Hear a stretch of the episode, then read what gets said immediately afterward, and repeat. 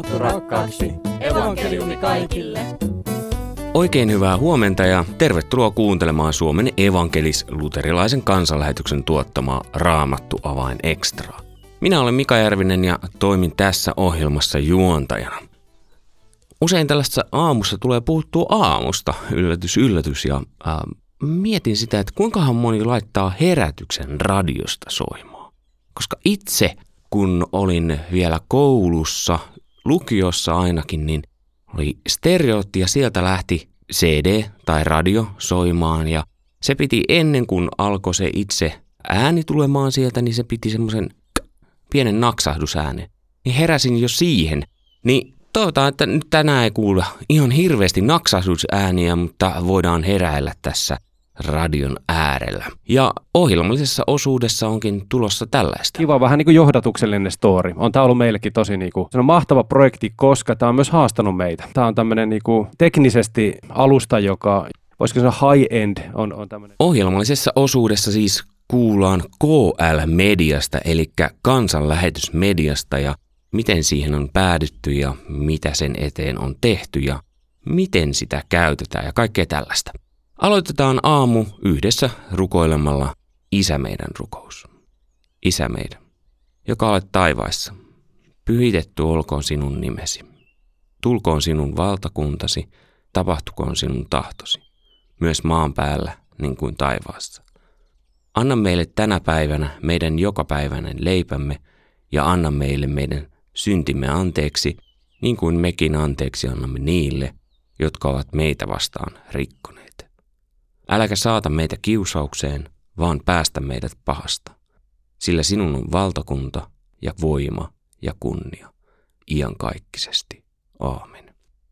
Tällä viikolla Raamattu avaimissa on opettanut Aija Sairanen. Hänen yläotsikkonsa on ollut Mooses ja nyt mennään kuulemaan opetus, joka kantaa nimeä Perustukset lasketaan varhain. Mitkä ovat sinun lapsuutesi parhaisimmat muistot? Minkä ikäinen olit silloin? Mitä luulet, miksi muistat juuri kyseiset asiat ja tilanteet? Millaisia tunteita muistosi liittyy? On sanottu, että mitä koemme alle 12-vuotiaana, sillä on tuplasti suurempi vaikutus tunneelämäämme kuin sillä, mitä koemme aikuisena. Vaikka paljon vuosien varrella unohtuu, niin vanhat ihmiset muistavat juuri lapsuutensa liittyviä asioita. Niihin liittyy vahvoja tunteita, niin hyvässä kuin pahassa. Japanilainen sananlasku sanoo, että kolmivuotiaan sielu kestää satavuotiaaksi asti. Muistat varmaan kertomuksen Mooses-vauvasta. Israelilaiset elivät silloin Egyptissä Faaraon orjina – Vaaraon käskystä vastasyntyneet poikalapset piti heittää niilen virtaan, ettei kansa kasvaisi liian suureksi ja vahvaksi. Mooseksen vanhemmat pitivät Moosesvauvaa salassa kolme kuukautta. Sitten hänet laitettiin kaislakorissa Niilin virtaan. Vaaraan tytär löysi hänet ja sääli pienokaista. Hän päätti ad- ad- adoptoida vauvan. Tuohon aikaan ei ollut marketeissa äidinmaidon vastikkeita, joten Mooses päättyi oman äitinsä imetettäväksi. Normaalisti lapsia imetettiin 3-4-vuotiaiksi. Arviolta tuon ikäisenä Mooses siirtyi asumaan Faaraon hoviin. Hovissa Mooses sai aikansa parhaan koulutuksen. Oppi kirjoittamaan ja lukemaan hieroglyfejä – hän opiskeli todennäköisesti matematiikkaa, luonnontiedettä, lääketiedettä, lakia, astrologiaa, valtiontaloutta, sotataitoja ja ennen kaikkea uskontoja, jumalien palvontaa. Egyptissä oli kymmeniä eri jumalia. Apostolien tekojen seitsemännessä luvussa Stefanus, seurakunnan ensimmäinen marttyyri, sanoo omassa puheessaan näin. Mooses sai parhaan egyptiläisen kasvatuksen ja osoitti kykynsä sekä sanoissa että teoissa. Kun Mooses tuli 40 vuoden ikään, hänessä heräsi halu mennä katsomaan israelilaisia heimoveljiään.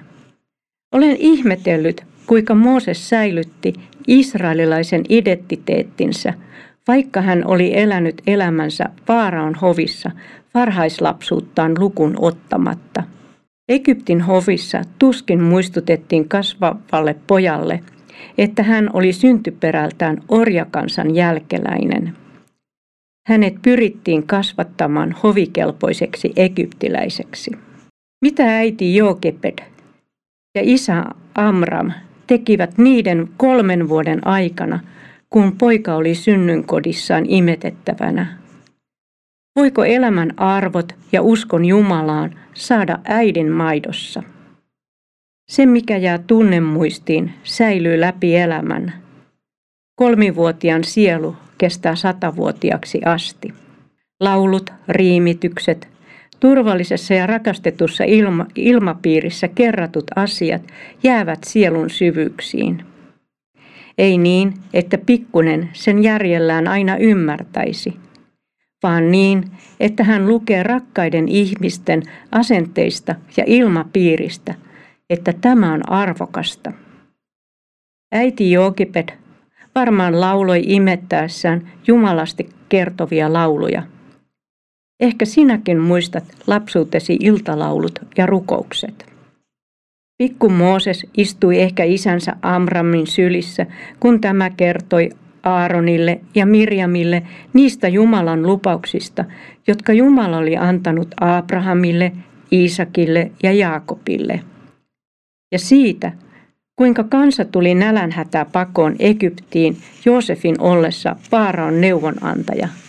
Monen kertaan samat tarinat. Lapset kun rakastavat sitä, että heidän lempikirjansa luetaan aina uudelleen ja uudelleen. Vaikka Mooses oli kasvatettu Faaraon hovissa egyptiläiseksi, oli hänen identiteettinsä israelilainen. Toisen Mooseksen kirjan toisessa luvussa kerrotaan näin. Kun Mooses oli varttunut aikuiseksi, hän meni kerran käymään heimoveljensä luona ja sai nähdä heidän raadantansa.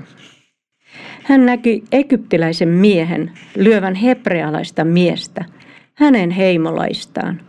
Silloin Mooses katsahti ympärilleen ja nähtyään, ettei ketään ollut lähettyvillä, hän löi egyptiläisen hengiltä ja kätki ruumiin hiekkaan. Kun hän seuraavana päivänä meni taas heimoveljensä luo, hän näki kahden hebrealaisen miehen tappelevan keskenään.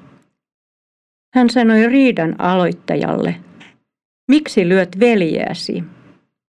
Mies vastasi, mikä sinä olet meitä käskemään ja määräilemään? Aiotko tappaa minut niin kuin tapoit sen egyptiläisen? Silloin mies pelästyi ja ajatteli, se on siis kuitenkin tullut ilmi. Kun Faarao sai kuulla asiasta, hän aikoi surmauttaa Mooseksen, mutta Mooses lähti Faaraota pakoon.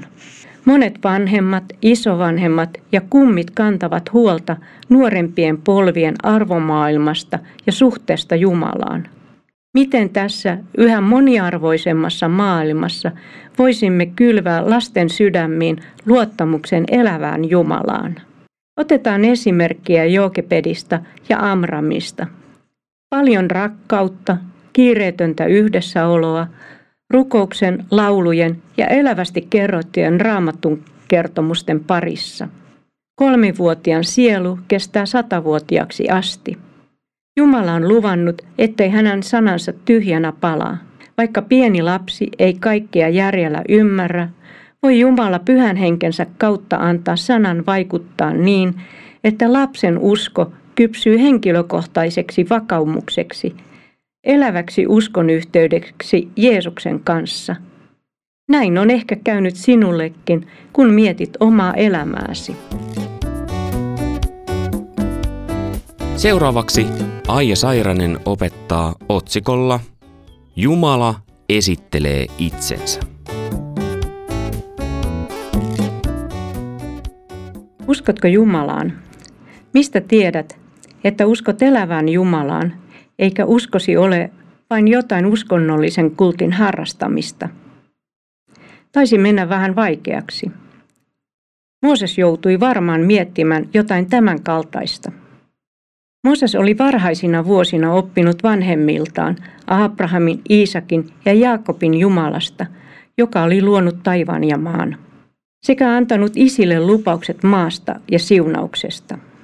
Nuorukaisena Mooses oli opiskellut Egyptin kymmeniä jumalia ja niiden palvontaa Faaraan hovissa. Egyptissä oli eri jumalia, pillerin pyörittäjistä ja skorpioneista taivaan kappaleisiin. Eri ammateille ja elämäntilanteille omat jumalansa.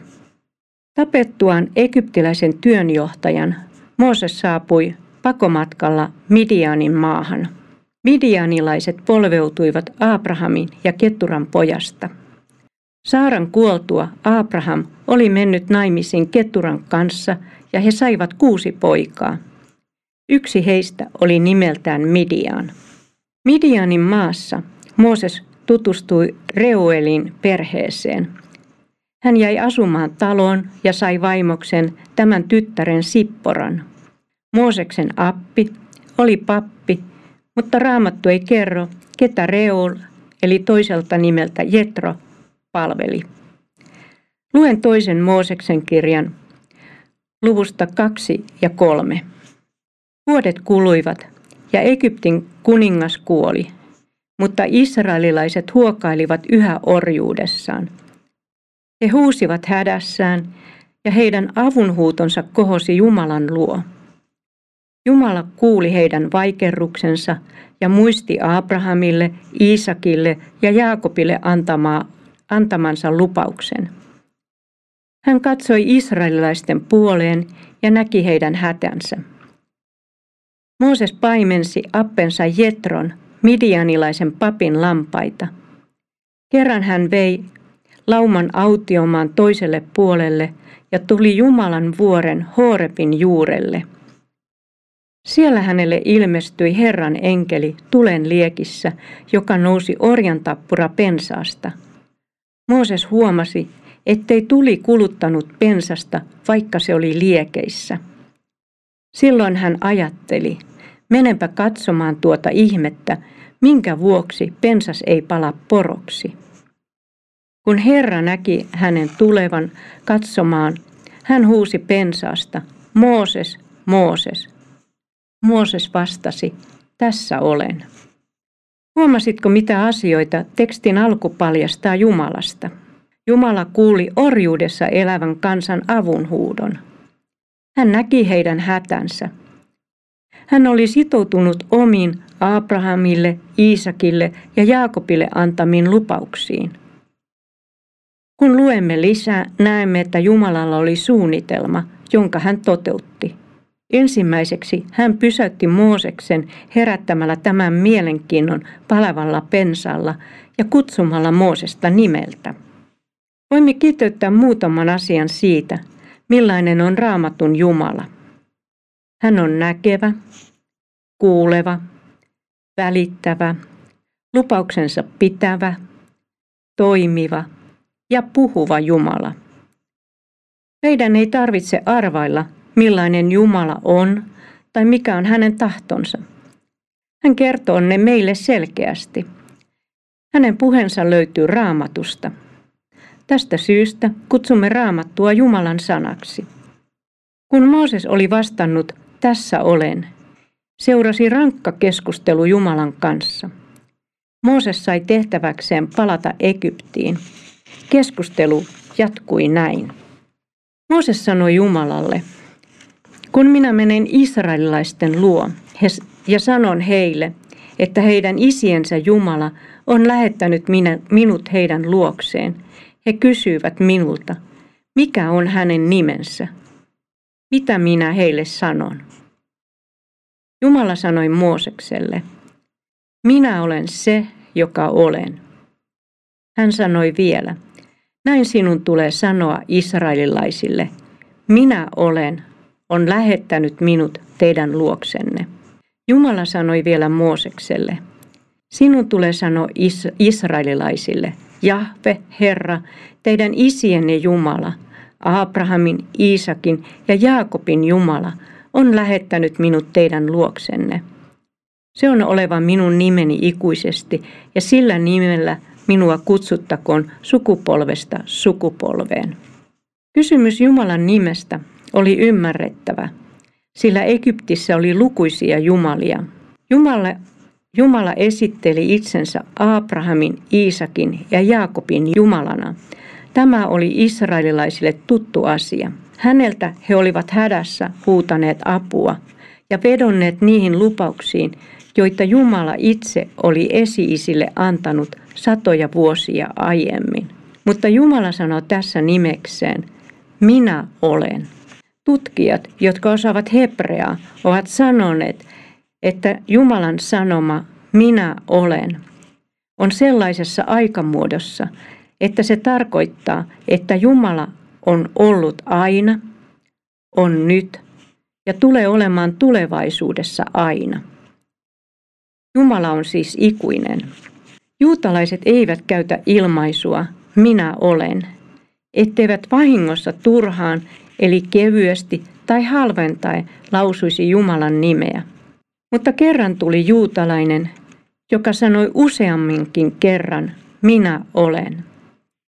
Kun juutalaiset sen kuulivat, he pitivät sitä Jumalan pilkkana. Minä olen ilmaisun käyttäjä, oli Jeesus Kristus, Jumalan poika. Montako Jeesuksen käyttämää minä olen asiaa muistat? Tänään saamme luottaa hänen turvallisuutta huokuvaan lupaukseen. Minä olen teidän kanssanne joka päivä. Olen kuullut, on kaupunki tuolla. Yllä maan päällä pilvien Luona välkkyväin taivasten rantain. Siellä kerran aholla mä saan. Halleluja, mun lauluni raikuu. Halleluja, mä kaupungin Vaikka jalkani uupuen vaipuu, joka askel mun kotiin päin vie. Olen kuullut, on maa ilman vaivaa, ilman kyyneltä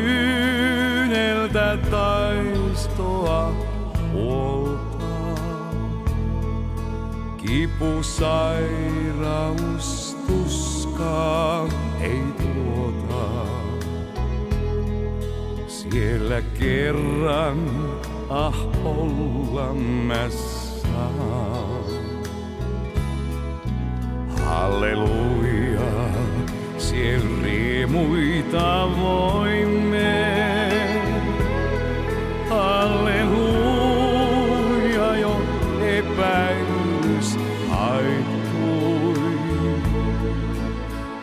enää koskaan en horjuen kulje.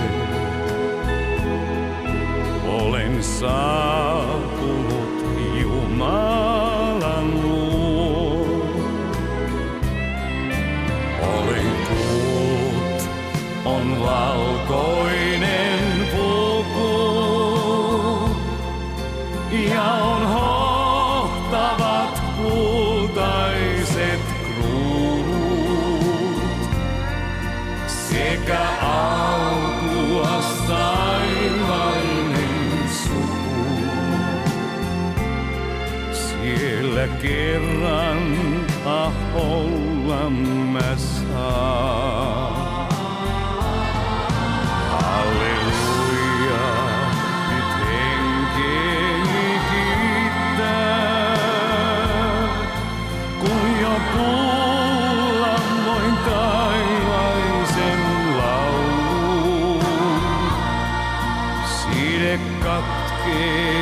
mi maahan mun liittää. Tiedän siellä jo pian olla saa. Halleluja, nyt henkeni kiittää. Kun jo kuulla voin taivaisen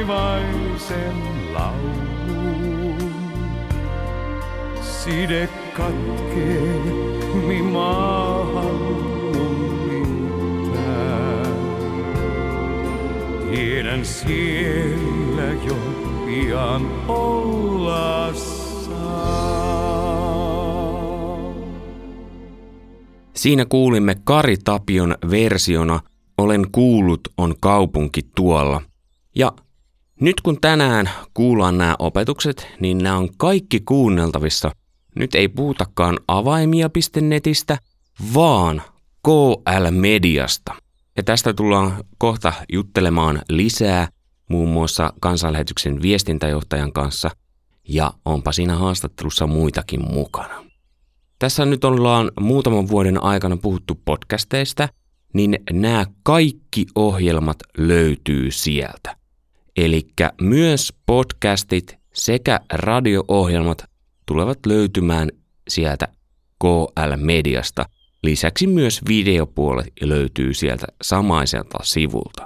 Elikkä lyhyesti nyt ennen kuin mennään siihen haastatteluun myöhemmin, niin kerron jo sen verran, että sinne voi mennä vaikkapa omalla tietokoneella tai tabletilla, siis tablettitietokoneella tai kännykällä ja osoitteeksi kirjoitetaan klmedia.fi eli klmedia.fi eli K ja L kirjaimet siihen alkuun ja sitten pidempi versio, mitä voi käyttää halutessaan on kansanlahetysmedia.fi. Niin semmoisilla osoitteilla pääsee sinne paikan päälle. Ja toki sinne tulee myöhemmin löytymään myös nämä aikaisempien vuosien radio-ohjelmat. Sinne tulee tämmöinen arkisto, mutta aloitetaan nyt kuuntelemalla kuitenkin vähän uudempia juttuja ja mennään sitten siihen arkistoon joku toinen kerta. Nyt mennään uuteen juttuun, kun Aija Sairanen opettaa Mooseksesta ja seuraavan otsikko on Pyyhi pois minun nimeni kirjastasi. Onko sinulle käynyt niin, että olet vaikeassa elämäntilanteessa huutanut apua Jumalalta, pyytänyt jopa toisia uskovia rukoilemaan asian puolesta? Olet yrittänyt luottaa, että Jumala toimii, mutta asiat ovat menneet entistä pahempaan suuntaan. Näin kävi Israelin kansalle, kun Mooses tuli pelastamaan heitä orjuuden iken alta. Kun Mooses kävi veljensä Aaronin kanssa ensimmäisen kerran Faaraon luona neuvottelemassa, niin Faarao suivaantui moisesta pyynnöstä ja lisäsi päivätyön vaatimuksia entisestään. Faaraon asettamia tavoitteita oli mahdotonta toteuttaa.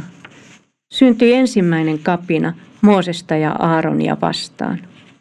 Yritin laskea Mooseksen kirjoista, montako kertaa kansa kapinoi Moosesta ja Jumalaa vastaan.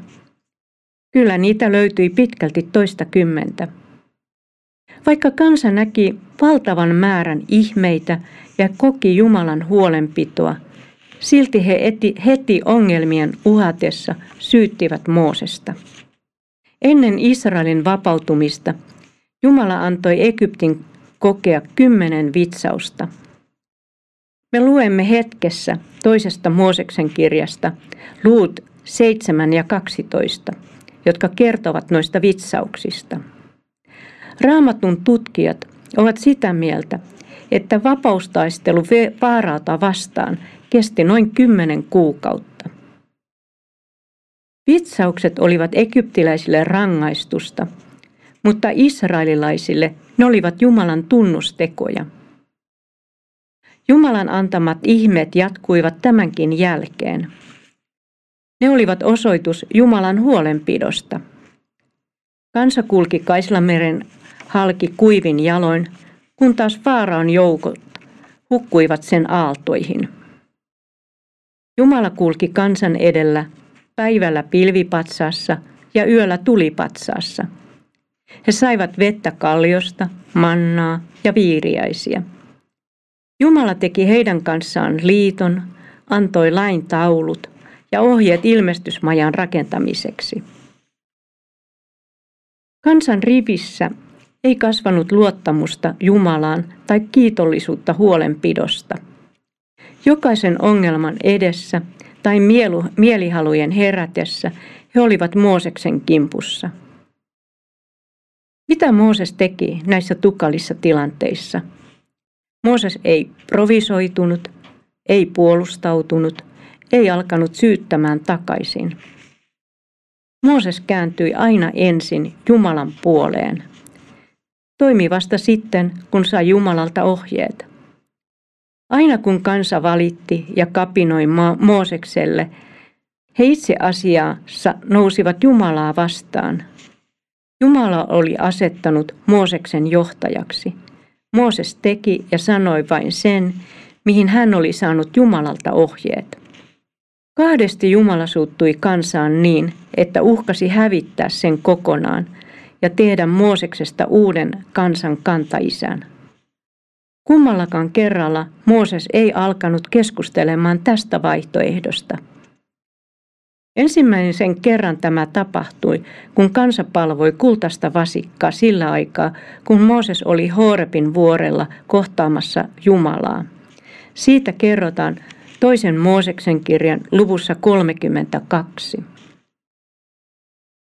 Mooses koetti lepyttää Herraa Jumalansa ja sanoi, Miksi Herra vihastuisit oman kansaasi? Sinähän toit sen pois Egyptissä, Egyptistä suurella voimallasi ja väkevällä kädelläsi. Miksi egyptiläiset saisivat sanoa, että sinä veit israelilaiset pois vain tappaksesi heidät vuorilla ja hävittääksesi heidän, heidät maan päältä? Anna vihasi lauhtua ja luovu aikeistasi tuhota kansasi. Muista palvelijoitasi Abrahamia, Iisakia ja Jaakobia, jolle vannoit oman itsesi kautta. Minä annan sinulle jälkeläisiä niin paljon, että heitä on kuin taivaan tähtiä, ja annan heille ikuiseksi omaisuudeksi sen maan, jonka olen heille luvannut. Niin Herran viha lauhtui, ja hän päätti luopua siitä hävityksestä, jolla oli uhannut kansansa. Mooses vetosi Jumalaa kahdessa asiassa. Ensiksi siinä, etteivät pakanakansat pääsisi riemuitsemaan Jumalan kansan tuhoutumisesta. Toiseksi Mooses pyysi Jumalaa muistamaan Abrahamille, Iisakille ja Jaakobille antamaansa lupausta. Myöhemmin Mooses palasi vielä Jumalan eteen rukoilemaan kansan puolesta tällä tavalla. Voi Herra, Tämä kansa on tehnyt suuren synnin. He ovat tehneet itselleen Jumalan kullasta.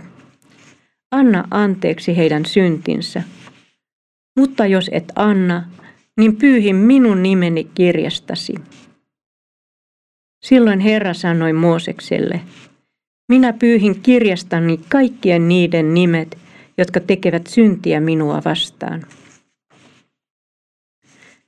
Mooses sanoi rukouksessa – että pyyhi pois minun nimeni kirjastasi. Mooses oli valmis luopumaan taivaspaikasta ja kärsimään saman rangaistuksen kuin muukin kansa. Mooses koki epäonnistuneensa kansanjohtajana. Hän ei ollut kyennyt synnyttämään kansassa uskoa ja luottamusta Jumalaa kohtaan. Toisen kerran tilanne eskaloitui, kun vakojat palasivat Kaanaan maasta. Siellä käyneet miehet lietsoivat kauhuja kuulijoihinsa. He kertoivat nähneensä jättiläisiä. Vain Joosua ja Kaaleb yrittivät vahvistaa kansan luottamusta siihen, että Jumalan avulla kaikki on mahdollista. Mutta kansa itki ja parkui ja nurisi Moosesta ja Aaronia vastaan sanoen, että kumpa olisimme saaneet kuolla edes Egyptissä. Silloin Herra sanoi Moosekselle, Kuinka kauan tämä kansa halveksii minua? Kuinka kauan israelilaiset kieltäytyvät luottamasta minun, vaikka olen tehnyt heidän hyväkseen niin monta suurta tekoa? Minä kuritan heitä rutolla ja hävitän heidät, mutta sinusta minä teen heitä suuremman ja mahtavamman kansan. Mooses rukoili Jumalaa armahtamaan kansaa. Mooses vetosi Jumalan antamiin lupauksiin, eli Jumalan oman sanansa, sekä siihen, ettei pakanat pääsisi iloitsemaan siitä, että Jumalan kansalle antamat lupaukset eivät toteutuneet, jos Jumala tuhoaisi heidät erämaassa. Jumala kuuli Mooseksen rukouksen. Hän ei tuhonnut kansaa, vaan laittoi sen 40 vuoden sakkokierrokselle. Sinä aikana kasvoi uusi sukupolvi, joka ei enää haikaillut Egyptin elintasosta. Mooses rukoili kansan puolesta, että Jumala kääntäisi vihan ja tuomion pois heidän päältään. Jeesus rukoili ristillä vihamiestensä puolesta. Niiden, jotka olivat huutaneet ristiin naulitse, ja niiden, jotka laittoivat telotustuomion täytäntöön. Jeesus otti itse kantaakseen Jumalan vihan ja tuomion kaikkien niiden puolesta, jotka ovat halveksineet Jumalan hyvyyttä ja kapinoineet häntä vastaan. Jeesus suostui kärsimään meille kuuluvan rangaistuksen, ettei meidän nimeämme pyhittäisi pois elämän kirjasta. Me voimme turvautua syntisten vapahtajan ja välttyä Jumalan vihalta ja tuomiolta. Seuraavaksi Aija Sairanen opettaa otsikolta Läheltä voi lyödä kovasti. Työelämän pelisäännöissä opetetaan nykyään asioita, jotka voi vaikuttavat työilmapiiriin ja siihen, että työntekijät kokevat työyhteisön turvalliseksi. Tärkeitä pelisääntöjä työelämässä on, että kaikki ottavat vastuuta hyvän työilmapiirin säilymisestä. Toinen tärkeä asia on, että opettelemme puhumaan vaikeistakin asioista rakentavasti. Ei syytellen, vaan etsitään ratkaisuja. Erämaavaelluksen aikana johtotiimiin kuuluivat Mooses, Aaron ja Mirjam. Työnjako oli sisaruksilla selvä ja tavoite yhteinen. Mooses puhui Jumalan kanssa. Aaronista tuli ensimmäinen ylimmäinen pappi. Mirjamia kutsuttiin naisprofetaksi, kun hänen johdollaan naiset ylistivät Jumalaa Kaisalameren ylityksen jälkeen. Neljännen Mooseksen kirjan luku 12 alkaa näin. Mooses oli ottanut vaimokseen nuupialaisnaisen, ja tämän naisen takia Mirjam ja Aaron alkoivat parjata häntä. Raamattu ei kerro Mooseksen ensimmäisestä vaimosta Sipporasta mitään toisen Mooseksen kirjan luvun 18 jälkeen. Emme tiedä, palasiko Sippora isänsä kotiin vai kuoliko hän erämaassa. Raamatussa ei kerrota myöskään mitään Jumalan kommenttia Mooseksen uudesta avioliitosta. Nupialaiset olivat kotoisin nykyisen Egyptin ja Sudanin rajamailta. Kun israelilaiset pakenivat Egyptistä, lähti heidän mukansa myös pakanakansoihin kuuluvia. Todennäköisesti tämä nuupialainen nainen oli yksi heistä, joka halusi seurata Moosesta ja Aaronia kohti uutta tulevaisuutta. Mooseksen uusi avioliitto kismitti ennen kaikkea Mirjamia. Pelkäsikö Mirjam menettävänsä asemansa seurakunnan ensimmäisenä naisena? Vai paheksiko Mirjam sitä, että Mooses nai syntyperältään ei-juutalaisen naisen? Teksti jatkuu raamatussa näin. He sanoivat, onko Herra todella ilmaissut tahtonsa vain Mooseksen kautta? Eikö hän ole puhunut myös meille? Herra kuuli heidän puheensa, mutta Mooses oli hyvin nöyrä mies, nöyrempi kuin kukaan muu ihminen maan päällä. Yhtäkkiä Herra sanoi Moosekselle, Aaronille ja Mirjamille, lähtekää kaikki kolme pyhäkköteltalle. Heidän mennessään sinne Herra laskeutui pilvipatsaassa ja asettui teltan ovelle. Sitten hän kutsui Aaronia ja Mirjamia ja he astuivat esiin. Siis vastuu hyvän työilmapiirin säilymisestä, keskustelu vaikeista asioista rakentavasti. Mirjam ei puhunut ongelmasta asianomaiselle, eli, eli Moosekselle avoimesti ja rakentavasti, mieluiten kahden kesken. Hän ei mennyt sanomaan Moosekselle, mikä häntä mietitytti, harmitti tai pelotti.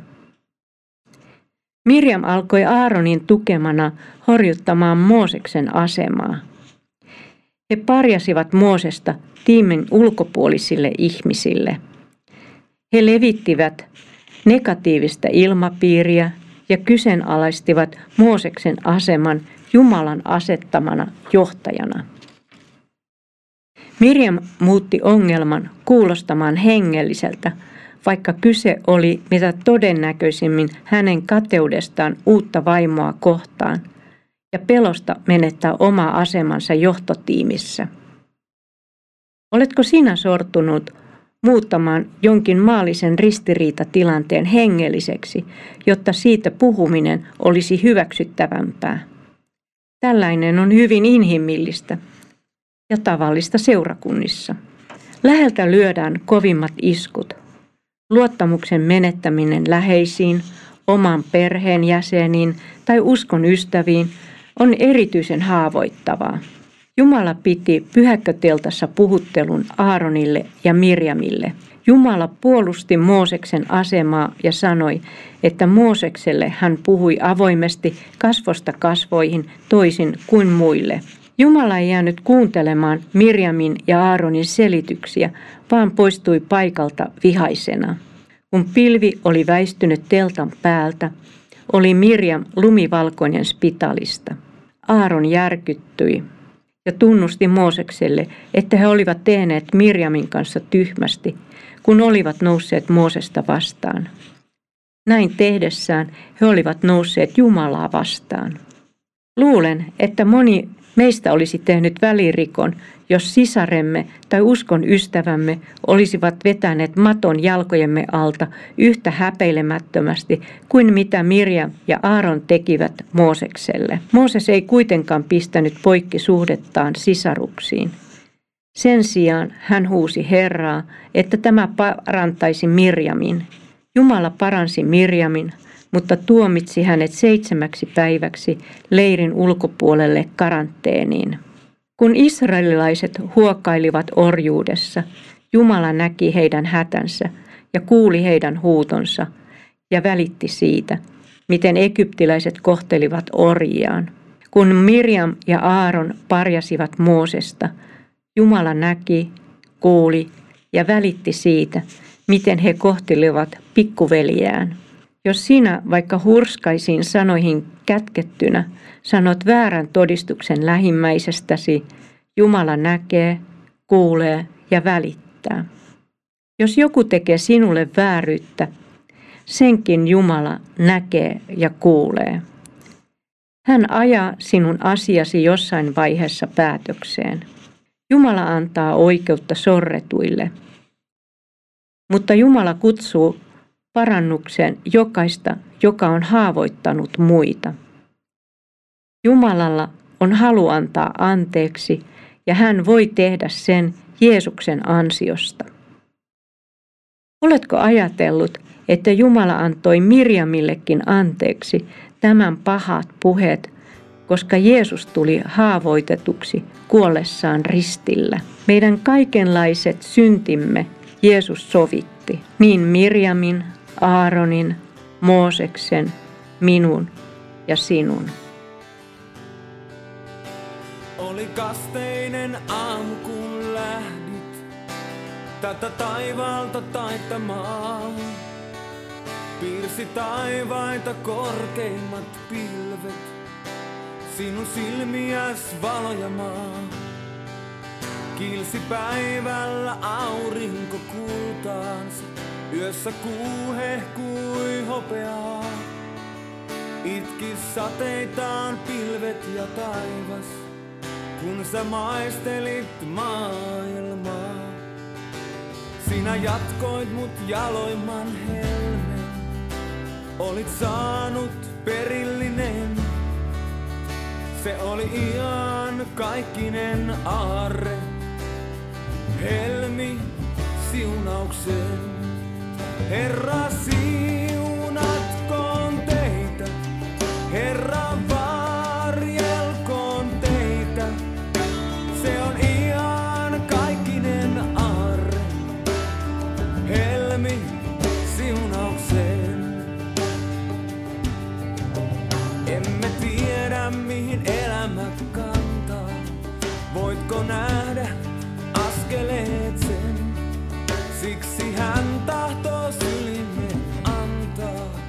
lisää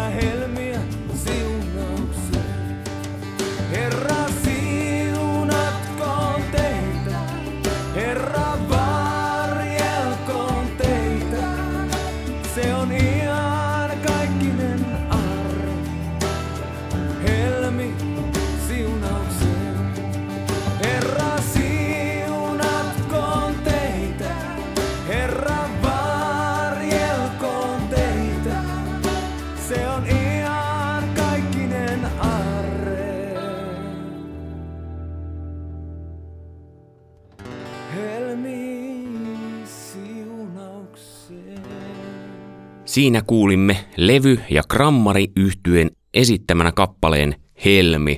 Ja tuossa yhtyessähän vaikutti muun muassa Jari Levy, joka sitten on tullut tunnetuksi Exitin riveissä. Kuuntelet Suomen evankelis-luterilaisen kansanlähetyksen tuottamaa Raamattu avain ekstraa. Kohta kuullaan puhelinnumero, johon soittamalla voi antaa oman tukensa kansanlähetyksen työlle. Yksi työ, mitä tehdään, on tämä mediatyö, nyt näin radiossa. Jos puhutaan näistä äänimedian työstä, niin radio ja podcastit on ne juttu. Ja toki muutakin media on. Esimerkiksi ulkomailla ollaan SAT7 työssä mukana. Mutta puhutaan nyt radiotyöstä. Tämä on kaikkien kuunneltavissa ja ajatuksena on se, että ilosanoma Jeesuksesta voi mennä eteenpäin myös niille, jotka ei välttämättä ehkä muuten uskaltaisi lähteä kuuntelemaan vaikka raamattuopetusta johonkin tilaisuuteen, koska tätä voi kuunnella vaikka omassa autossa, kaikessa rauhassa, tai sitten KL-mediasta tai jostain podcast-palvelusta omassa kodissa samassa, samalla kun siivoaa om, omilla kuulokkeilla niin, että saa rauhassa keskittyä myös siihen sanomaa samalla kun tekee jotain muita juttuja. Tämä on niin kuin yksi näkymä tässä. Toki ajatuksena on myös se, että voidaan palvella niin, että heitä esimerkiksi, jotka on lähdössä lähetystyöhön tai suunnittelemassa sitä lähtöä, niin on lähetystyön takahuone, jossa halutaan syventyä erilaisiin lähetystyön teemoihin. Yksi mun ajatus ja näky on myös se, että tulee lisää niitä, jotka innostuu tekemään tätä samaa juttua. Innostuu olemaan joko tuolla itse podcastin tekijänä tai ehkä jopa radiossa joku päivänä ja sitä kautta olla mukana viemässä evankeliumia eteenpäin. Tähän on yksi hieno mahdollisuus, nimittäin Life-leiri on tämmöinen nuorten leiri. Niin siellä ensi kesänä on tällainen paja kuin radio- ja podcast-työ. Ja mä oon siellä mukana vetämässä tota pajaa ja mä haluan ja mä toivon, että siellä syntyy jotain uutta tuleville sukupolville. Se voi olla jotain, mitä me ei osata vielä edes ajatella, että mitä se tulee olemaan. Viime kesänä, kun oli Life-leiri ja meillä oli täällä studiossa nuoria tekemässä podcastia, niin se oli erittäin hienoa nähtävää. Hyvä kuulija, jos sä haluat olla mukana tässä työssä, niin se onnistuu muun muassa tilaamalla mun kirjeen. Mä kerron aina vähän radio- ja podcast-työstä, mitä on tapahtunut ja mitä, mistä mä oon innostunut, niin kun menee kansanlähetys.fi ja sieltä sitten suuressa mukana ja kotimaan työ ja sieltä etsii Järvinen Mika ja tilaa mun kirjeen, niin sitä kautta voi olla myös mukana seuraamassa tätä radio- ja podcast-työtä. Ja jos haluat olla tässä ja muussa työssä mukana, niin kohta kuullaan puhelinnumeron, johon soittamalla voi antaa oman tukensa. Sen jälkeen, kun ollaan kuultu toi puhelinnumero, niin jatketaan opetuksia ja kuullaan vielä, kun Aija Sairanen opettaa otsikolla Kohti päämäärää. Jumalan sana antaa vaikeisiinkin tilanteisiin toivon. Jeesus rakastaa sinua. Tätä sanomaa me kansanlähetyksessä kerromme. Tue työtämme lähellä ja kaukana soittamalla numeroon 0600 190 90. Puhelun hinta on 20 euroa 45 senttiä. Anna lahjasi numerossa 0600 190 90. Kiitos lahjastasi. Jumala voi tehdä sen kautta paljon.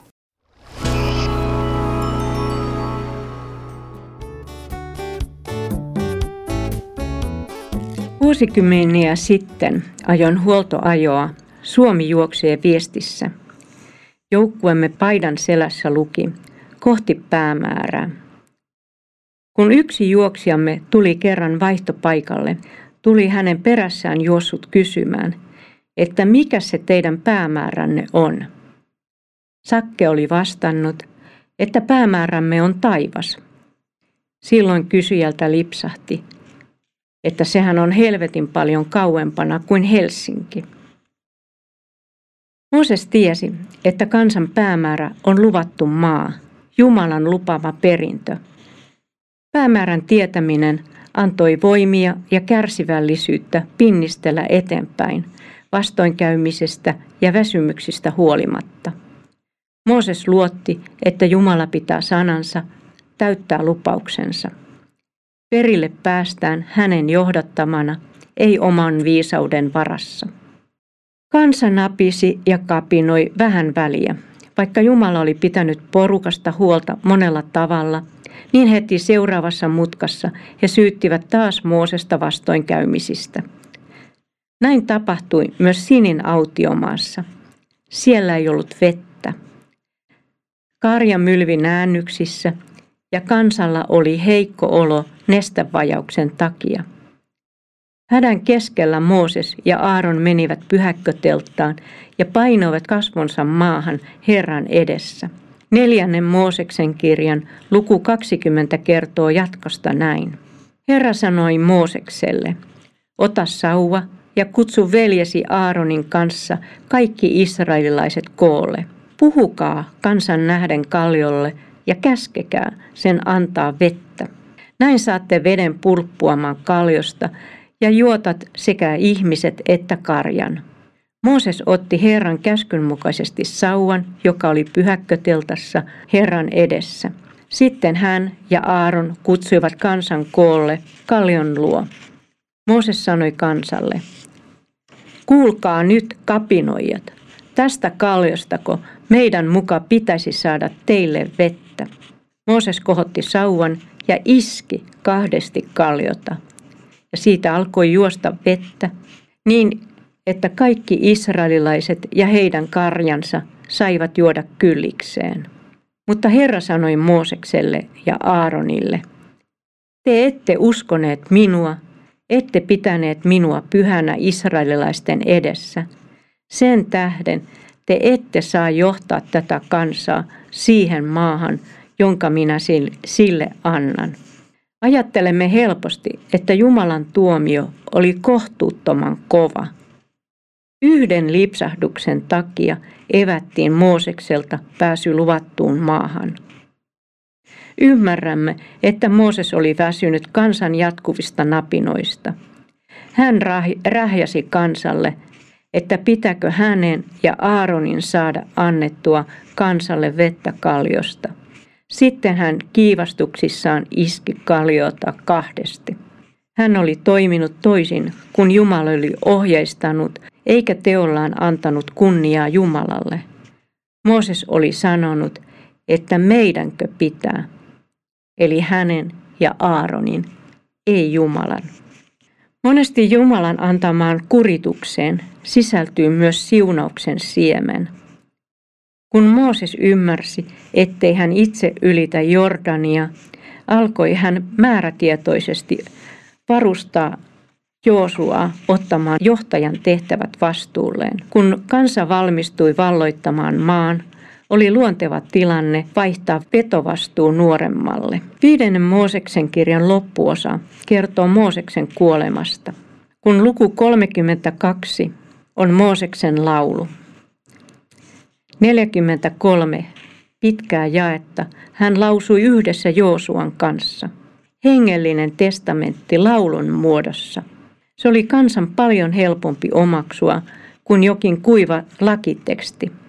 Laulu puhui Jumalan hyvyydestä ja siitä, mitä seurauksia voi olla kansan omilla valinnoilla. Kansan valinnat kulminoituvat siinä, miten he suhtautuvat Jumalan sanaan.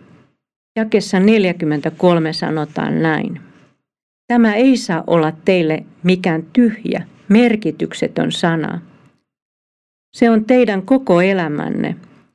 Kun noudatatte tätä lakia, saatte aina asua siinä maassa, jonka nyt menette ottamaan haltuunne Jordanin tuolta puolen. Jumalan sana ei saa olla tyhjä ja merkityksetön. Mooses ei ollut uskonnollinen hartauden harrastaja. Hänelle Jumalan sana oli henki ja elämä, koska sanojen takana oli elävä Jumala. Jumala, jolta hän huusi ahdistuksien aikana apua. Jumala, joka näki, kuuli, välitti ja toimi lukemattomat kerrat erämaavaelluksen aikana. Jumala, joka piti lupauksensa ja halusi antaa kansalle parasta. Mooses nousi Neepon vuorelle ja sai sieltä katsoa luvattua maata. Viidennen Mooseksen kirjan luvussa 30 kerrotaan näin Mooseksen viimeisestä hetkistä.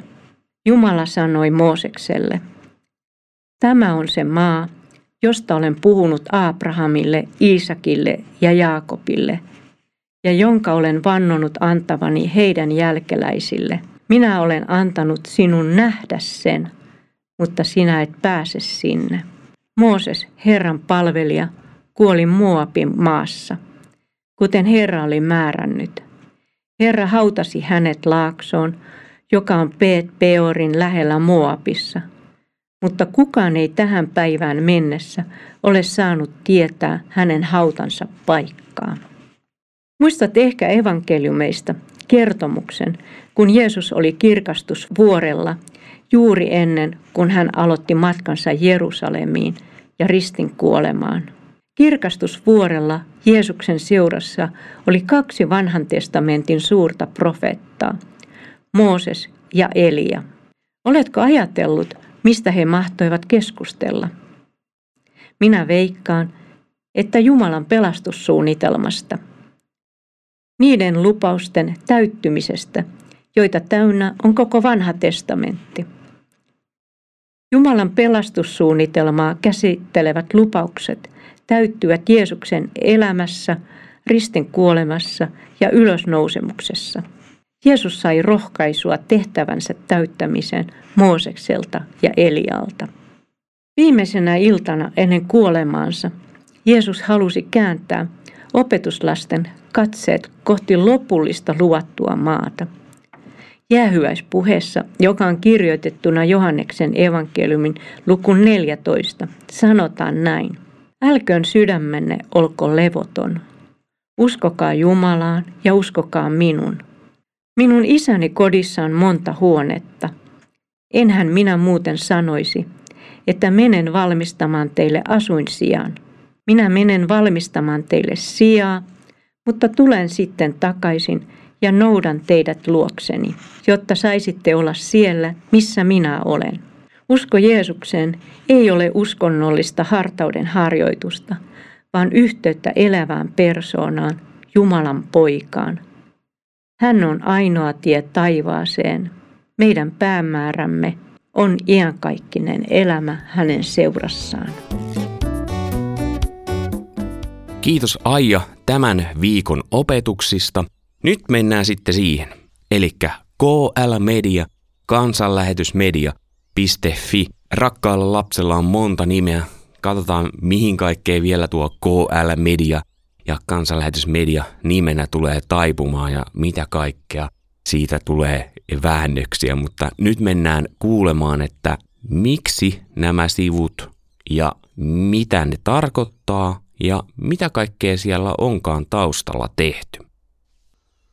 Tällä kertaa tässä ohjelmallisessa osuudessa mennäänkin sitten ohjelmien pariin, ei niinkään niiden sisältöön, vaan siihen, että millä tavalla niitä teille kuuntelijoille tarjoillaan. Ja tämä radio on yksi kanava, mutta sitten on myös netti ja näitä on saanut podcasteina kuunnella podcast-alustoilla, mutta nyt kansanlähetyksellä avaimia.net jää pois ja tilalle astuu KL Media, eli kansanlähetysmedia.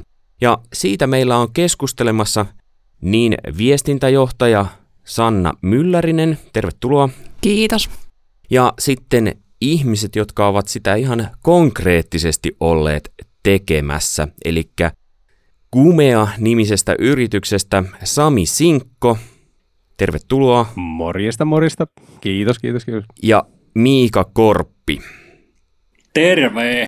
Ensinnäkin, mitkä on Sami ja Miika teidän tehtävän kuviot siellä teidän firmassa ja koskien nyt ehkä erityisesti tätä KL-mediaa? Tamperelaiset voi aloittaa. All right. Tuota, mä oon tässä projektissa ollut senior developer roolissa ja oikeastaan vastannut kaikesta koodista sen systeemin takana, mitä me ollaan tuotettu. Ja tota, että jos joku homma ei toimi, niin tämä käsi nousee. Eli senior developer, eli seniorisuunnittelija vai kehittäjä, mikä olisi suomenkielinen määritelmä? Varmaan seni, ikämies koodari. Okei, okay, Sami, mikä ikämies sä oot sitten? Ikämies Sami. Tota, mm, vaan kun mä toinen perustaja, tosissaan tänään radiohaastattelussa Mustosen Kimmo, jonka perustettiin 2012 kumea, niin ei ole mukana, mutta ihan olla edustamassa 50 prosenttia meitä alkuperäisperustajia. Öö, tällä hetkellä markkinointijohtaja on ehkä mun titteli, mutta aika pitkälti kun on pieni yritys, niin saa olla tämmöinen ihanan sekatyös, sekatyötyöntekijä. Tässä projektissa sain olla projektipäällikön roolissa vastata kaikista langoista, mitä sitten tähän liittyy. Oli se sitten tähän KL-median brändiin, visuaaliseen ilmeeseen, ko- koodaukseen. Toki koodauksessa, kun meillä on tämä ikämies ohjelmoija, niin hänen ei hirveästi tarvinnut, tai häntä ei tarvinnut paljon, paljon tota, niin, patistella tekemään, että on kyllä briljanttia kaikki, mitä Miika tekee.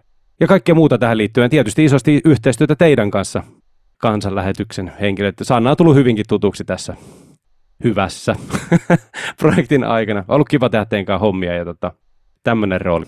Sanna, minkä takia päätettiin alkaa tekemään jotain uutta, koska onhan siellä ollut se avaimia.net aikaisemminkin? No tässä on semmoinen historia takana, että kansityksen oma tavallaan tämä sivustokokonaisuus, jossa on myös piirien, kansatyspiirien sivut, niin uudistettiin 2019 ja varmaan siinä projektin laajuudessa niin tämä avaimia.net jäi odottamaan. Budjettiin oli varattu rahat, mutta se jäi odottaa sitä omaa toteutustaan. Ja, ja kun sitten aloitin silloin 2019, niin se lankesi mun syliin ja sitä vähän niin kuin sillä vanhalla kuviolla ja, ja tota niin, sivustopohjallakin yritettiin viedä eteenpäin, mutta se jumitti edelleen, kunnes sitten ihan sattuman kaupalla Samin kanssa törmättiin tai hänet esiteltiin tuossa mun oman, oman tota niin, ää, tota, o, toimiston ovella ja, ja tota, Sami hyvänä myyjänä ja markkinoijana nappasi heti kiinni ideasta, että hei toi kuulostaa ihan meidän jutulta, että voitaisiko jutella ja, ja tota niin, se oli kyllä, siitähän, siitähän tämä yhteistyö nyt lähti. Sami, voiko sä kertoa, vähän avata, että miten tähän päädyttiin, että sä olit täällä yhtäkkiä Sanna Novella? Tota, lyhyesti todettakoon, että Nummelän Danieli pyyti mua podcastiin mukaan ja, ja tota, pidettiin, pidettiin lyhyt semmoinen podcast tota, aiheesta kristittyjen välinen yhteys. Ja sen jälkeen, kun podcast oli valmis, niin Dani halusi vaan esitellä paikkoja. Ja sitten jossain vaiheessa Dani häippäsi sieltä yläkerrasta jonnekin ja mä jäin sitten leidien kanssa sinne jutulle. Ja tämän keskustelun tiimoilta sitten niin tuli vain ilmi, että tehdään tällaisiakin hommia. Ja sitten tota sana kertoo, että tämmöinen just KL-mediaan liittyvään uudistukseen oleva asia niin on jäänyt pöydälle vähän roikkumaan, että olisiko tota teillä mahdollista tulla mukaan tarjouskilpailutukseen. Ja totta kai, totta kai haluttiin lähteä ja tota, vielä upeampaa oli se, että saatiin tehdä teidän kanssa tämä, että, että tämmöinen kiva, kiva vähän niin kuin johdatuksellinen story. On tämä ollut meillekin tosi niin kuin, miten voisi sanoa, mahtava projekti, koska tämä on myös haastanut meitä. Että tämä on tämmöinen niin kuin tek, teknisesti ää, alusta, joka, joka on, on aika niin kuin, voisiko sanoa high-end on, on tämmöinen niin kuin yksi termi, mitä kun teknologia on melko uutta, niin tota, tämmöistä niin kuin u- uudempaa teknologiaa, millä tämä media-alusta on saatu tehdä, niin tota, se on haastanut myös meitä ja sitä kautta ollut todella mielenkiintoinen projekti. Että kiitollisuudella otettiin vastaan siinä vaiheessa, kun sitten klousattiin tämä. Eli te ette ihan täsmälleen samantyyppistä ole aikaisemmin tehnyt, mutta tämä on ehkä sellainen, että ihminen käyttäjänä näkee sen siellä sivulla, mutta sä Miika puhuit tuosta koodaamisesta, niin mitä kaikkea se niin käytännössä on, jos puhut, kerrot siitä sellaiselle ihmiselle, joka ei ehkä tiedä muuta kuin koodaamisen sanana? Joo, käytännössähän toi, kun sä meet sinne koemedia.fi osoitteeseen, niin sehän näyttää ihan internet-sivustolta siinä, missä muutkin nettiselaimen kautta käytettävät sivustot, että ja siellä on valikot ja siellä on nappuloita ja linkkejä ja kuvia ja kaikkea, mitä voi painella ja liikkua siellä, että sinänsä se niin kuin, ei äkkiseltään niin kuin tuntuu, että tämä on ihan normaali internet-sivu, mutta sitten jos sä tota, rupeat kuuntelemaan siellä jotain mediaa, eli katsot video tai kuuntelet podcastia audioa, niin sitten siellä aukeaa se soitin sinne selaimen tai mobiililaitteen alalaitaan ja se on sitten sellainen, että se säilyy siellä soittamassa sitä mediaa, vaikka sä navigoit sillä sivustolla niin kuin johonkin muualle, johonkin toiseen podcastiin tai osioon, ja, ja tällä lailla ei normaali nettisivu toimi. Eli esimerkiksi vanhassa avaimia netissä, jossa kuuntelit podcastia, niin jos sä sieltä klikkasit jotain linkkiä johonkin toiselle osiolle siellä sivustolla, niin se katkesi se audio toisto, niin tämä on ehkä sellainen konkreettisin tekniikka, aspekti, minkä voi käytännön käyttäjä nähdä, että se soitin siellä kelluu sitten siellä alalaidassa. Siis itsellähän tulee koodaamisesta mieleen se, että on se limsa, iso limsapullo siinä vieressä ja yötä myöhemmin naputellaan näppäimistöön, niin kuinka paljon tässä on ollut tunteja? Tai ei tarvi eksakteja tunteja sanoa, mutta kuinka paljon on ollut työtä? Kyllä, kyllä siellä, en tiedä onko jo neljännelle sadalle lipsahtanut, mutta aika lähellä ollaan jo. No, Sanna, tuossa Miika jo vähän kertokin siitä, että minkälainen se on käyttää tämä KL-media, niin miten sä sanoisit sitten tilaajan kannalta tätä, että miten se käyttöön onnistuu kuuntelijalta? Joo, mun täytyy sanoa, että toi, toi, just toi soitin, niin oli yksi ratkaiseva tekijä, miksi tavallaan me taivuttiin kumean puoleen, koska aika monen toimit, niin tarjouspyynnön antaneen kanssa se oli se semmoinen kynnyskysymys, että oli joko ihan älyttömän kallis, että semmoinen toteutettaisiin, tai sitten todettiin, että ei tätä voida toteuttaa, että täytyy mennä tämä jonkun kompromissin kautta. Niin Sami ei koskaan tässä, niin kuin, en muista kertaakaan, että olisi ollut semmoinen epäilys, että tämä saataisiin niin kuin toteutettua, vaan niin kuin todellakin, että se, se lähdetään toteuttaa. Ja heti oli niin kuin se ajatus, että sama ajatus kuin meillä oli, että, että koodista mitään tietämättä, niin, niin mun ajatus oli se, että meidän ei kannata tehdä uutta sivustoa, jos ei se ole sellainen, että sitä voi on helppo käyttää. Ja että siellä, sä oikeasti, että et sun ei tarvi niinku asiakkaana tai niinku käyttäjänä, niin sun ei tarvitse tehdä koko ajan kompromisseja tai törmätä johonkin pukiin tai palata takaisin, että missä mä olinkaan, vaan että sä oikeasti jouhevasti pystyt sitä käyttämään ja millä laitteella tahansa tämä ei tarvitse mitään tietokoneen erityisosaamista, että menee kuuntelemaan KL-media tai kännykän erityisosaamista. Ja sitten toinen, mikä niin kuin meidän näkökulmasta, niin kuin tekijöiden näkökulmasta tosi tärkeä tällä sivustolla on se, että, että me ei, ei haluttu eikä oikeastaan oltaisi pystytty tekemään sellaista sivustoa, jonne me syötettäisiin koko ajan manuaalisesti kaikki sisältö. Et, et meillä on kuitenkin on kansanlähetysopistolla omaa mediatyötä, on nuorten maailmalla on, että meillä on useilla eri osastolle ja tätä niin kuin sisältöä tehdään. Mä, mä aina sanon, että kansallisuus on supersisällön niin kuin tuottaja. Että kyllä me sisältöä osataan tehdä, mutta se, että saadaanko me niin kuin se ihmisille asti, niin siinä joskus tökkii. Niin, tota, niin tämä on just hyvä esimerkki, että et, tota, niin, tämä sivusto KL Media nyt, että nyt me saadaan se sisältö. Sami, jos sä ajattelet sitä tilannetta, että sä tuolla ensimmäisen mm. kerran juttelit tästä, että hei, kyllähän meilläkin on tällaista osaamista, ää, alalla. Ja sitten nyt tätä tilannetta, kun nämä sivut on julki, niin ootko sä huomannut tai tehnyt jotain ahaa-elämyksiä tässä, että hei, mehän saatiin tänne tällainenkin juttu. Tai, vai oliko tämä nyt, että se oli se idea ja nyt ollaan sitä päin koko ajan menty ja onnistuttu on?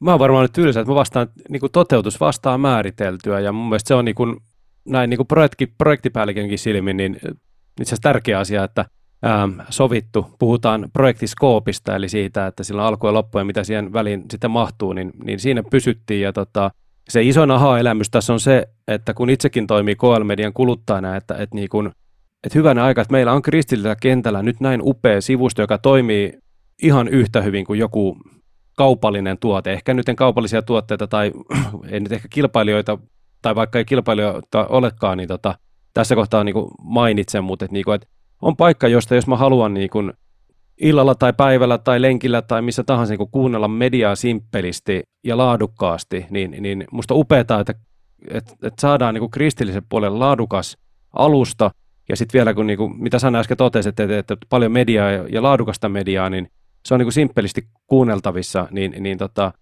äh, kyllä, uskalla röyhästä rintaa todeta, että olen iloinen lopputuloksesta, ja se vastaa juuri sitä, mitä yhdessä päätettiin jo heti alussa toteuttaa. Hei, tulkitsenko mä oikein, että sä oot myös vähän semmoinen visionääri? Miika ainakin nyökkäilee. Kyllä, Jurvis. Kyllä se pitää paikka. Kyllä. Pitää olla iso kuva ja pitää olla isoja unelmia, eikö vaan? Miika, miten sä ajattelet sitten, kun tällaisessa jutuissa nyt jos ajatellaan, että just käyttäjän kannaltahan joku juttu saattaa näyttää tosi yksinkertaiselta, että täällä on tämä X ja sitten siitä kun painaa, niin mutta siellä taustalla saattaa olla sen yhden pienen X takia tehty hirveästi työtä. Niin äh, onko tämän projektin suhteen ollut sellaisia hetkiä, että nyt kyllä joutuu vähän koodaa ja opettelemaan uutta? Joo, kyllä, kyllä ihan rehellisesti on, on ollut, on ollut tota sellainen tällaiselle ikämies koodarillekin niin kasvun paikkaa tarjolla, mikä on todella hienoa. Ja sen takia tähänkin itse innoissani on silloin tästä ekan kerran kuulin, että tämmöistä voisi olla tulossa, niin oli silleen täpinöissä mahtavaa, että päästään tekemään, tekemään koska se itse niin kuin tällainen devaajana, eli siis koodarina, mutta devaaja on tällainen yleinen sana, mitä käytetään mieluummin, osuu omaan suuhun paremmin kuin koodari, kun on tämmöinen finglish, finglish-ala, missä toimii, niin tota, tota Devajan aina tykkään projekteista, missä on uusia haasteita, että se sitten murtaa vähän sitä sun omaa laatikkoa, missä sä operoit ja joudut vähän niin kuin kehittää ja kehittyy ja oppii uutta ihan niin kuin, niin kuin pidemmälläkin tässä niin kuin matkalla, mitä tälleen koodarin Devaina on tehnyt. Ja, tota, ja, ja Sami, sanottako, että Samihan on siitä juuri hieno, että Sami on myyntimies ja puhemies ja Samilla on luotto omiin tiimipelaajiin, että voi luvata, niin saadaan yhdessä sitten paristua kasaan, vaikka haasteita voisikin olla. Hei, mun on pakko vielä tarttua siihen, kun sä oot nyt käyttänyt jo sitä ikämies ää, tota, koodaajaa tässä muutaman kerran, niin mitä se käytännössä sulla tarkoittaa? Mi- mistä sä oot lähtenyt liikkeelle ja milloin? Joo, ky- kyllä mä tota, aloin internettiin ensimmäisiä kotisivuja tekemään jo silloin tota, 2000-luvun alussa varmaan, koska se alkoi niinku pikkuhiljaa tuleen tota, ei ihan tarkkaa timelinea, mutta silloin ihan on ollut niin sanotusti niin kuin alusta asti mukana tässä internetbisneksessä niin kuin nettisivun näkökulmasta ja se on aina kiinnostanut, että, että kyllä tässä parikymmentä vuotta alkaa olla jo niin kuin hatussa näitä, näitä tota internetpolkuja tallottuna, niin kyllä siinä jonkunnäköistä senioriteettia voi, voisi ehkä jo niin kuin julistaa. Ja ennen sitäkin on jotain kokemusta jostain tietokoneesta. Joo, kyllä. Tota, 80-luvulla jo on 64 lähdetty, että tota, tietäjät tietää, mitä se tarkoittaa. Commodore 64. Niin, eikö se ole hauskaa, että jossain kohdassa se seniori-sana on niin semmoinen silloin positiivinen semmoinen virhe, että ei vitsi. Joo, kyllä. Sanna, sä olit sanomassa jotain. Mä ajattelin, että tuossa kun puhuttiin haasteista, koodaamishaasteista tai tota, niin, kehityshaasteista, niin kyllä mun täytyy sanoa, että ettei tämä nyt ihan mene pelkäksi kehumiseksi, että tämähän siis tämä sivusto haas on iso haaste meidän mediatuotannolle. Että jos ajatellaan, että tähän asti meidän videotuotanto on ollut sitä, että YouTube, niin kuin meidän YouTube-kanavalle laitetaan X-soittolistoille asioita ja niitä pikkuhiljaa niin siinä, siinä tehdessä, niin tekijät vaihtuu, no sitten se tarkoittaa sitä, että otsikoinnit vaihtuu, videoiden kuvaukset vaihtuu, vähän laatukin on voinut vaihtua. Ja tässä ollaan menty ihan älyttömästi eteenpäin korona-aikana, niin kyllä se silti edelleen tota niin, nyt varmaan kun kävijä menee katsomaan KL Media-sivustolle, niin voi näyttää siltä, että onpas tämä pikkasen sekainen, Mut, mutta takaan, että kun ollaan saatu hyvä työkalu kumean ansiosta, niin tämä, tulee olemaan meidän semmoinen niin kuin, tota niin, rakettialusta, että tulet, tulet on sytytetty, että, että tässä täytyy vaan niin kuin, että ei edes täydy, vaan me saadaan siis miettiä tämä koko juttu uudestaan, että mit, mitä tämä meidän mediatyö tarkoittaa, mitä me halutaan tavoittaa sillä ja millaisella viestillä me halutaan tavoittaa, että, että media, mä ajattelen vaikka omaa mediakulutusta, niin voisiko sanoa, että tarjontaa on älyttömästi. Ja jos mä ajattelen tavallisenkin, tota, niin mä, mä kulutan varmaan keskivertoa ehkä vähän enemmän jopa medioita, mutta mä ajattelen tavallistakin kuluttajaa, niin se mitä sä kuuntelet, niin se, se niin kuin sussa kasvaa. Et on tosi tärkeää, että meillä on kasvavassa tässä informaatiotulvassa, kasvavassa mediatuotannossa, niin meillä on sitä kristillistä näkökulmaa tarjolla. Ja mä väitän, että, että se on just sitä, että eihän kaikki KL-media sisältö uppoa kaikille, vaan sitä pitää olla laajasti eri kohderyhmille ja laajasti silleen niin tarkasti mietittynä, että hei me halutaan just sulle 25-vuotias nuori, joka mietit elämän tarkoitusta tai mietit, että hei mikä musta tulee isona, niin tämä on niinku sulle tarkoitettu. Ja sitten siellä on se 60 nainen, joka on niinku y- yksinäinen kaupunkilaisnainen, sillekin pitää olla sisältöä. Et, et, tota niin, tämä on meidän mediatuotannolle iso haaste, varsinkin kun me ei oikeastaan olla mediafirma kuitenkaan, eikä media niin organisaatio, vaan mehän, mä, mäkin itse mieluummin tapaisin ihmisiä henkilökohtaisesti, mutta tämä kulkee tosi hyvin siinä rinnalla. Eli toi on tavallaan sun tämmöistä tulevaisuuden kuvaa ja visiointia. Mut vielä loppuu Sami, koska tästä tuli jo ilmi, että sä oot tommonen visionääri, niin tavallaan vähän niin kuin sieltä kansanlähetyksen ulkopuolelta siinä mielessä, että et ole kansanlähetyksen työntekijä, niin mitä sä näkisit, mihin kaikkeen KL-media vielä voikaa tulevaisuudessa johtaa? Kiitos kysymyksestä. Itse asiassa mä olin miettinyt tätä, että sä saatat kysyä tätä, niin mulla on tähän apteekin hyllyltä vastaus. Um, yksi, mitä mäkin tota, kulutan paljon, jatkaen vähän tota Sannakin ajatusta niin, tai teemaa, niin, niin tota, käytän paljon äänikirja kirja, tota, alustoja ja ta, no oikeastaan yhtä sellaista. Ja tota, sieltä, sieltä mä oon niinku tehnyt semmoisen havainnon, että siellä ei yksinkertaisesti ole kristillistä äänikirjatuotantoa juurikaan saatavilla. Muutamia tota, kirjoja siellä on, mutta tota, ihan, ihan niin kuin, voisiko sanoa niin kuin hyvät kirjat on yhden käden sormissa melkein luet, lueteltuna. En tiedä, joku saattaa loukkaantua, joku kirjailija, joka on saanut vaikka Storytellia tai BookBeat oman kirjansa, mutta et, ja kokee se, että se on kristillistä kontekstia, mutta tota, näin, näin mä oon tämmöisen havainnon tehnyt. Ja mä olisin valmis maksamaan kyllä ihan vaikka hyvistä kristillistä äänikirjoista, että on, on niin kuin ihan selkeä tilaus ja tarve ja paikka, paikka tolle. Ja tämä on ihan, ihan ulkopuolinen kommentti, ei se ole kumea silmällä se eikä mitään muitakaan päässä. Ja oikeastaan sitten toinen, toinen puoli on itse asiassa, kun itselläkin on lapsia, niin äm, lasten media. On Yle Arena niin lastenohjelmia siellä ja muuten, mutta et voi kun olisi vielä enemmän paikkaa sille, että löytyisi jostain koostetusti hyviä lapsille suunnattuja, on niistä äänikirjoja tai sitten videoita, podcasteja, niin tota, nä- näitä liputtelen täällä päässä. Ja sitä löytyy KL-mediasta muun muassa Donkkipodin alta. Hei, oikein paljon kiitoksia Sami ja Miika, erityisesti kun olitte tässä ja myös Sanna, kun pääsit tänne studioon juttelemaan tästä. Ja klmedia.fi, niin sinne voi ja kannattaa käydä kuuntelemassa. Sieltä löytyy niin radio-ohjelmat kuin podcastit ja videot. Kiitos paljon tästä. Ja kiitos yhteistyöstä. Etuoikeus. Kyllä, kiitos teille. Kiitos paljon klmedia.fi, niin sieltä tulee löytymään nämä sivut. Ja myöskin tämä seuraava juttu. Aivan mahtava hetki alkaa puhua myös tästä uudesta jutusta. Tästä on vihjailtu jo pidemmän aikaa, mutta nyt se alkaa myös radiossa. Siellä KL-mediassa on nämä ensimmäiset jaksot jo kuunneltavissa ja aina lauantaisin sinne ilmestyy myös uusi jakso – Eli on mahdollista, että käy kuuntelemassa ensiksi radiossa tämän uuden jakson, joka on ensimmäistä kertaa radiossa, ja sitten sen jälkeen menee vielä KL-mediaan ja käy kuuntelemassa siellä uuden. Ja kysehän on Donkkipodista, junnuille suunnattu raamattu opetus podcasti. Mutta kannattaa kuunnella, vaikka et olisikaan lapsi tai junnu. Nimittäin sanoisin, että tästä kyllä jää jotain käteen aikuisellekin. Ja sitten siellä Donkkipodin puolella niin on kuunneltavissa myös näitä, kun nämä on Donkki-lehdestä nämä jutut, niin Donkki-lehdessä on myös tämmöisiä tarinasivuja, niin siellä podcastin puolella, eli vaikkapa klmedia.fi tai Applen tai Spotifyn podcasteista, niin siellä voi käydä kuuntelemassa niitä tarinoita. Ja jos ylipäätään Donkki ei ole tuttu, mistä on kyse, niin donkki.net, niin sieltä löytyy vähän laajemmin, että mitä kaikkea tarkoittaa donkki tässä yhteydessä. Mutta nyt Donkkipodin ensimmäinen radiojakso. Monenlaista kiusaa.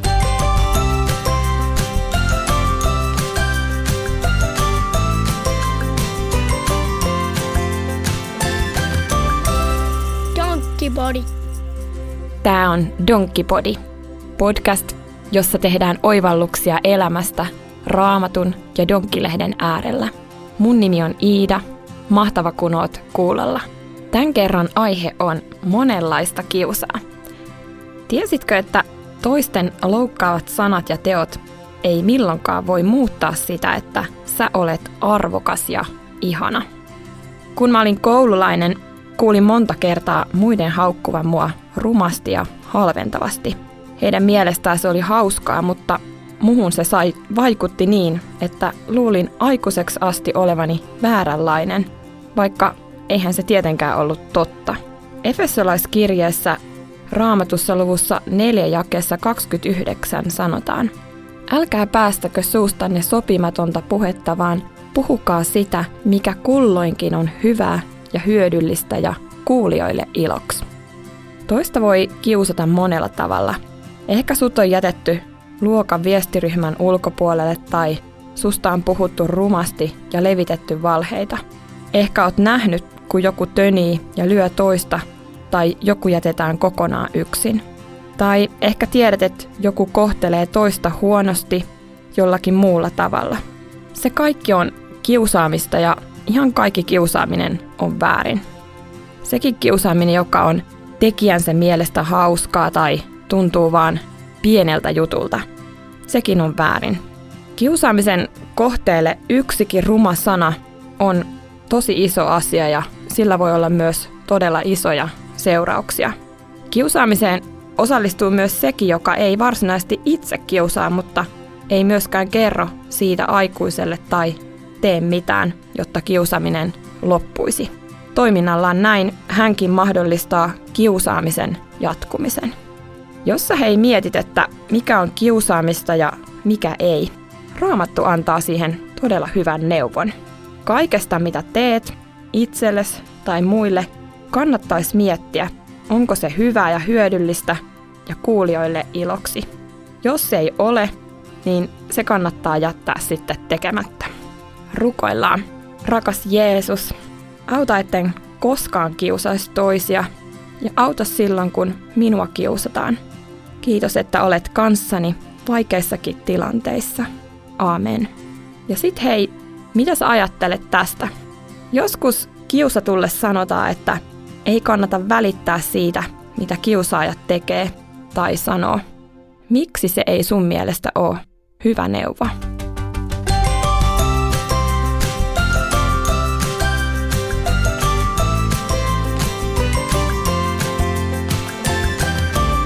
Kiitos vielä Iidalle ja klmedia.fi, niin sieltä voi kuunnella Tonia sitten noin seuraavat jaksot myös jo vaikkapa heti. Ensi viikolla jatketaan Raamattua vain ekstraa. Raimo Lappi on silloin opettamassa.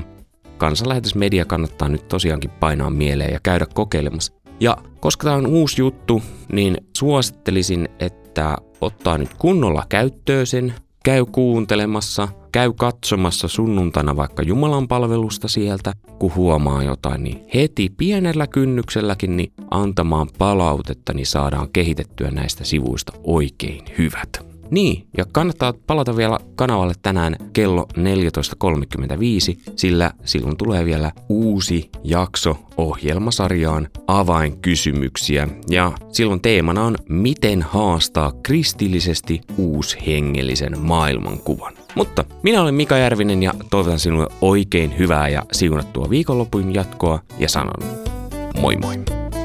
Raamattu rakkaaksi, evankeliumi kaikille.